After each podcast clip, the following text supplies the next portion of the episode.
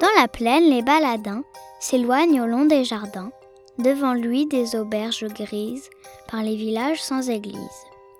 Et les enfants s'en vont devant, les autres suivent en rêvant. Chaque arbre fruitier se résigne quand de très loin ils lui font signe.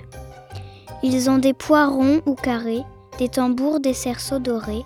L'ours et le singe, animaux sages, quêtent des sous sur leur passage. Saltimbanque de Guillaume Apollinaire.